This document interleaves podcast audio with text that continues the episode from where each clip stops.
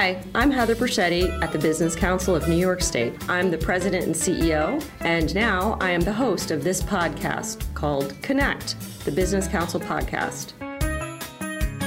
The Connect podcast aims to bring you the most interesting interviews with business leaders and newsmakers from around the state. And now, here's the host of Connect, Heather Briccetti. Hello, and welcome to another edition of the Connect podcast. I am Heather Briccetti, President and CEO of the Business Council of New York State. Today's guest is Jenna Shrove, Director of Policy and Special Initiatives at the U.S. Chamber, um, and apparently in charge of a whole lot of issues. Um, but today we're going to just focus on one issue, which is commonly known as the Great Resignation. Um, the Great Resignation, which is also referred to as the Big Quit, began in early 2021. Uh, it's made up, it's a national movement. I don't know that it's an organized movement, but it's made up of employees voluntarily resigning from their jobs. Um, and it really kind of started as some federal and state governments um, were perhaps not providing enough protection against COVID. People felt unsafe at work um, and a variety of other reasons, which we're going to talk about. But in October of 2021, um, we experienced the single highest month of voluntary resignation with over 4 million Americans quitting their jobs. Uh, and some called it Striketober. Um, so uh, with that as sort of background, Jenna, I want to first say thank you for, for being here. Really appreciate it. Um, and uh, and tell us a little bit about yourself and and then let's dive right into uh, the great resignation. Thank you. Uh, honor to be here. So um, as you mentioned i'm a director of policy and special initiatives at the chamber. And with that i oversee a lot of our different programmatic work and um, different thematic work including the america works initiative which we launched last year um, in June to, to try and alleviate some of the workforce issues that our members were facing. And, and yes, as you noted, the great resignation um, has been a significant threat to recovery. Um, and it's the historic rate and exodus of workers has created hiring challenges for companies and left millions of jobs unfilled. Um, you mentioned October's rates, but uh, actually November's rates were even higher than October's rates with a record 4.5 million quits at by the end of November. Um, and that uh, puts us at recent data having 38 million workers having quit their jobs in 2021. Wow. Um, so what would be like a normal number, monthly or annual? Do you have any sense of that? Um, I don't, but definitely significantly less than. yeah, well, it's um, a lot. I mean, Thirty-eight yeah. million people in a year, that sounds like 10% of the workforce, more than 10% of the workforce, right? Yeah, exactly. And uh, over 2 million fewer workers in the labor force than in February 2020. So that gives you kind of a perspective as as far as the the loss that we're seeing from the pandemic. Wow. So that's that's an awful lot. Now I, I know there's been podcasts and surveys and other things, um, a lot of folks have been talking about this. And uh, just what what's your your view, or what does information sort of show as the reason that people are quitting their jobs? So there are a number of factors that are at play here. Some include pandemic concerns. Folks are still um, weary of going back to work because of fears of getting sick or caring for sick uh, family members. Uh, companies are still suffering from recovering their 2020 layoffs. Uh, the generous government benefits we saw last year had a play in that. It, it enabled um, folks to, to see an increase in their savings like they haven't had before, so they have a little bit more flexibility instead of returning to work right away. Um, and then wages are going up, although real wages are declining because of uh, inflation. But the major shift we saw here was really in people's priorities. The pandemic, pandemic has had a significant impact um, and employees' personal values and what they value in a job or career. So um, in 2020, we saw job satisfaction plummet um, and employees are experiencing high rates of burnout, mental health issues, prompting them to question work's overall meaning in their lives. Um, a recent Pew study showed a 7% drop in job occupation or career as a source of meaning in people's lives. So workers are looking for more life, work life balance, flexibility, um, and meaning in their work.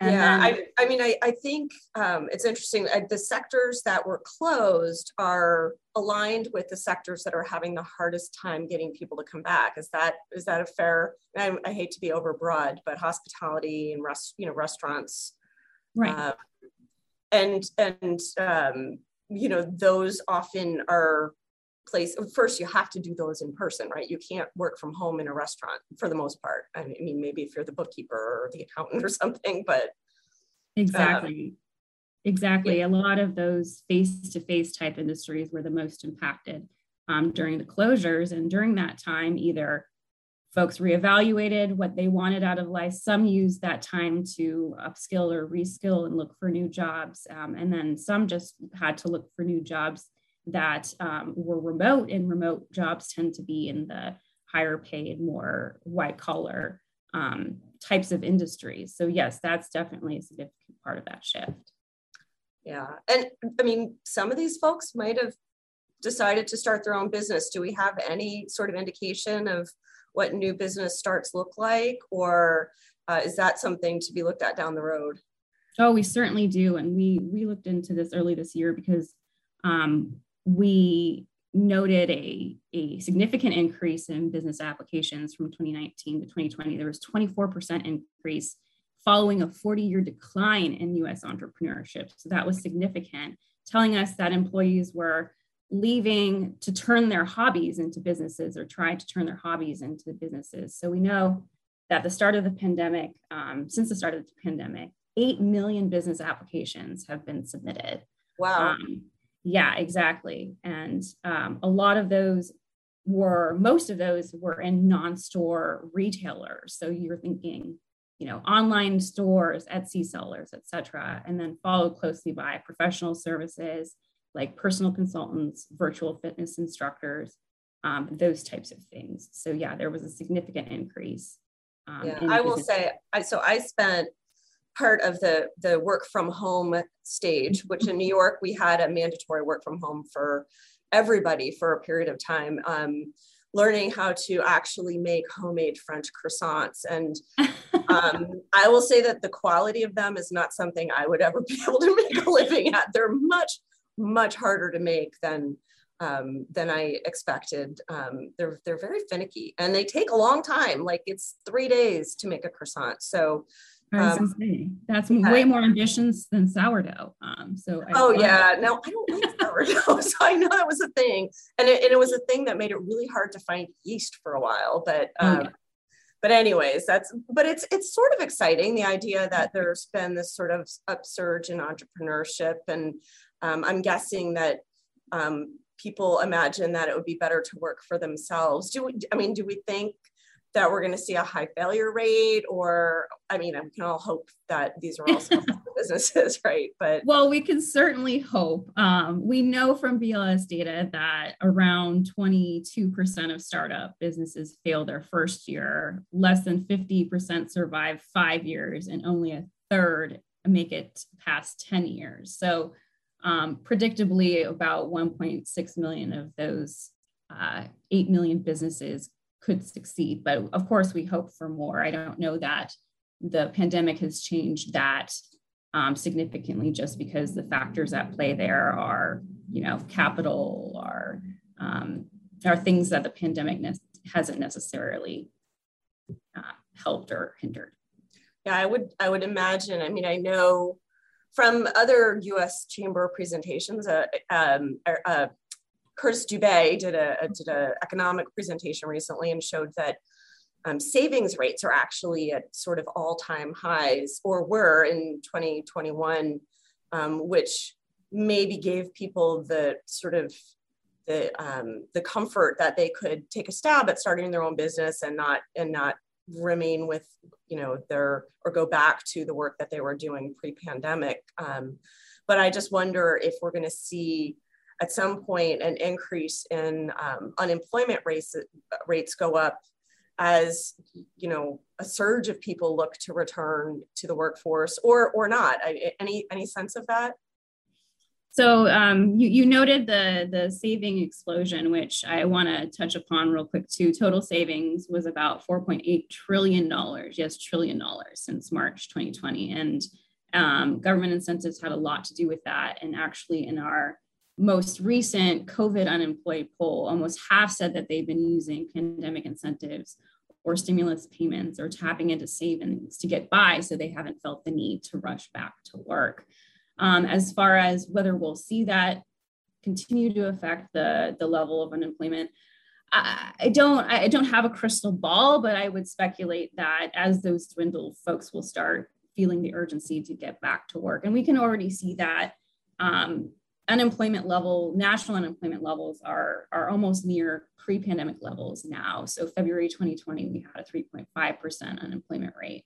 Um, and this last December, it was 3.9. So um, I think I think folks, um, it, it won't stay elevated, but I think we've seen an increase in labor force exit um, due to the pandemic. So that includes early retirees, that includes um, folks who have children at home and can't or have to care for for somebody um, just leaving the workforce in general. And hopefully that trend will not not keep. yeah, you know, we we spent a lot of time talking about childcare being a factor, and um, you know, New York lost over three hundred thousand people um, in the last year. Now, some of it is because you could work remotely, and, and you know why not? If you can work from Puerto Rico, for example, right. and, and, do your job. I mean, why? I guess why wouldn't you if, if you think of it as sort of a temporary thing? Um, but what the number that our politicians are, are citing as the reason why people left is because of lack of access to childcare and my perception is that that is a problem nationally. So I don't think it would necessarily be better somewhere else. But I do, I'm, and I know I'm, I'm throwing you a left field uh, curveball here, but I know you've got some expertise in this area too. Yeah, childcare is is a ubiquitous issue. It's not not just New York, and it's it's been one of the primary reasons we've seen labor force exit, or we why we've seen um, the pandemic uh, disproportionately impact women because they have children at home, they're trying to do remote schooling, or they just don't have um, good options that are open for, for childcare in general. So it's, it's actually a part of our American Works um, advocacy agenda to help try and expand opportunities for childcare, um, including state level spending of ARPA funds, et cetera, um, to, to make that available to to parents and working working adults. So do you have you have data um, that is specific to New York State on the quit rate or or unemployment or any of those? So I I, I do. Um, the last I've seen is about 1.6 million New Yorkers quit their jobs last year, and which is actually interesting that it's the lowest rate in the U.S. Hmm. especially when you get given New York's job losses were way steeper initially, um, and recovery has lagged compared to everywhere else in the United States. Um, as of September, New York State um, states 8.9% job loss, representing almost 900,000 jobs, was nearly three times as great as the national job decline. Um, and that job deficits far exceeds every other state. So, um, and that's even more, um, you can see that even more in New York's metro areas. Um, Do you have any theory as to why that is? I mean, I know we have a lot of um, sort of travel, tourism, hospitality related jobs, and some of those businesses just never reopened because they were closed. But exactly, everything I've read has has been to that effect that there's a lot of face to face business in New York, especially in the metro areas, New York City in particular. Um, a lot of it is entertainment based, tourism based, travel based. So a lot of those things really were impacted by the shutdown and the pandemic. And so that would be my guess as to why I don't think there's anything out there that says definitively, but um, right. Yeah. Yeah. I mean, it's, it's, it's interesting because we've got a new mayor in New York yes. City, Mayor Adams, who's just, and I think correctly so, really trying to get um, those employers that have had people work remotely as we saw the um, uh, you know omicron variant kind of spread like wildfire you know the, the return to the office has been very slow. And i think he's right you know when you get people back in those offices all the ancillary businesses the retail the um, restaurant business and even even probably um, broadway and and uh, entertainment um, will, will come back somewhat, but it seems like a, a very slow process so far. And let's exactly. just all hope that we don't see any more variants. Exactly. Um, I was going to say it's been exacerbated by the uptick of variants and then the, you know, re-shutting down and reopening. Do you think, and before the pandemic, we had a serious, serious problem with the skills gap where mm-hmm. we had, you know, relatively high paying jobs um, that didn't necessarily require a four-year degree, but maybe an associate's degree or certificate. Um, we had a huge number of vacancies.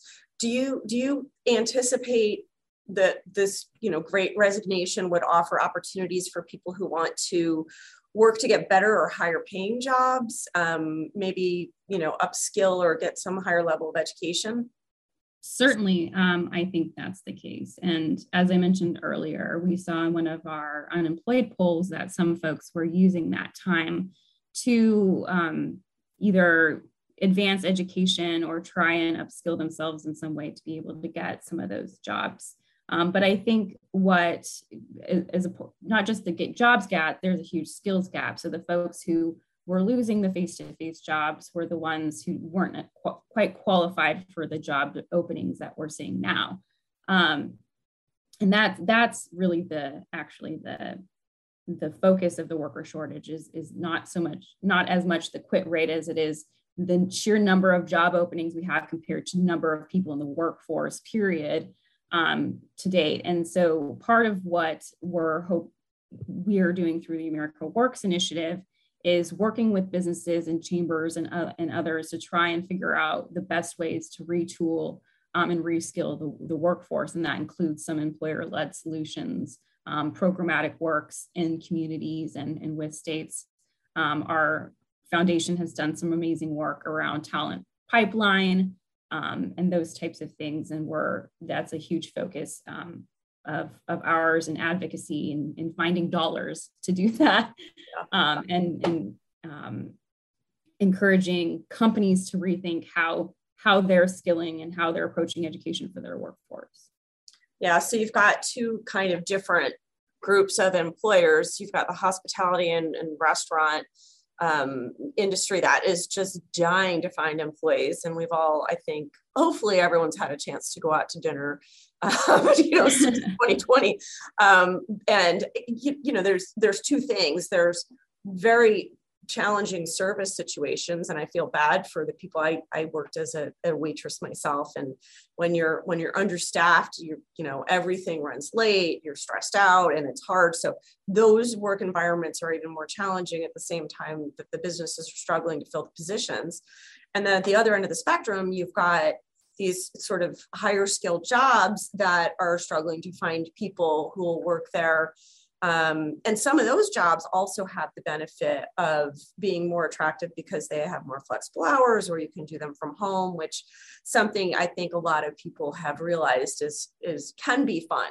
There, it's not fun for everyone. It's not fun if you have like five small kids at home or, you know, or roommates, a lot of roommates who are rowdy, but um, but i think that's one of the things a lot of people are looking for now is a lot more flexibility in their schedule and that's hard to offer in sort of a restaurant or hospitality environment i think exactly exactly so sort of a speech but but, but, but, but it's, it's interesting i had this um, conversation with a, a, a, member of Congress several years ago, but pre pandemic, where we had a mini debate over whether or not automation was going to be good or bad. Mm-hmm.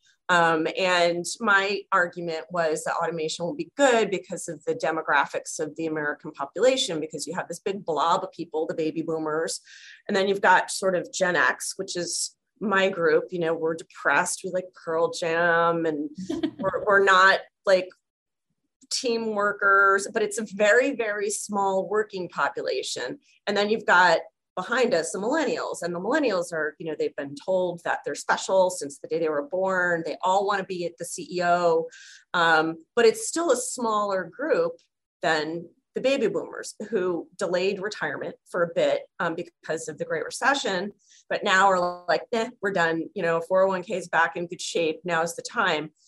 So my argument was demographically we need automation if we want to keep gdp going because we don't have enough people um, and you know, so back and, and his point was, but those are entry level jobs. The ones that are going to be automated will be the entry level jobs. And so people won't have the opportunity, more people won't have the opportunity to enter the workforce.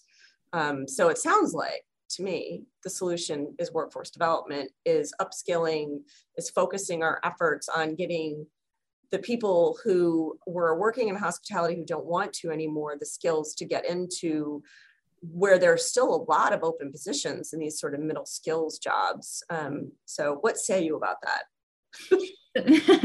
well, I, I, would say uh, there is definitely an opportunity in automation as you identified. Some other things that we at the chamber are looking at too is how do we remove barriers for, for folks who want to be in the workforce but can't for some reason? So looking at opportunity populations like second chance hiring, how do we get, um, you know, make it easier for convicts or post um, incarcerated individuals to be able to reenter the workforce? Um, how do we promote veteran hiring and getting getting folks um, more easily integrated into the workforce once they're out of military service? Um, looking at how do we hold on to those some of those retirees who just might not want to work a full-time job but but are still um, able and willing to do something with a flexible or a very you know non-routine schedule.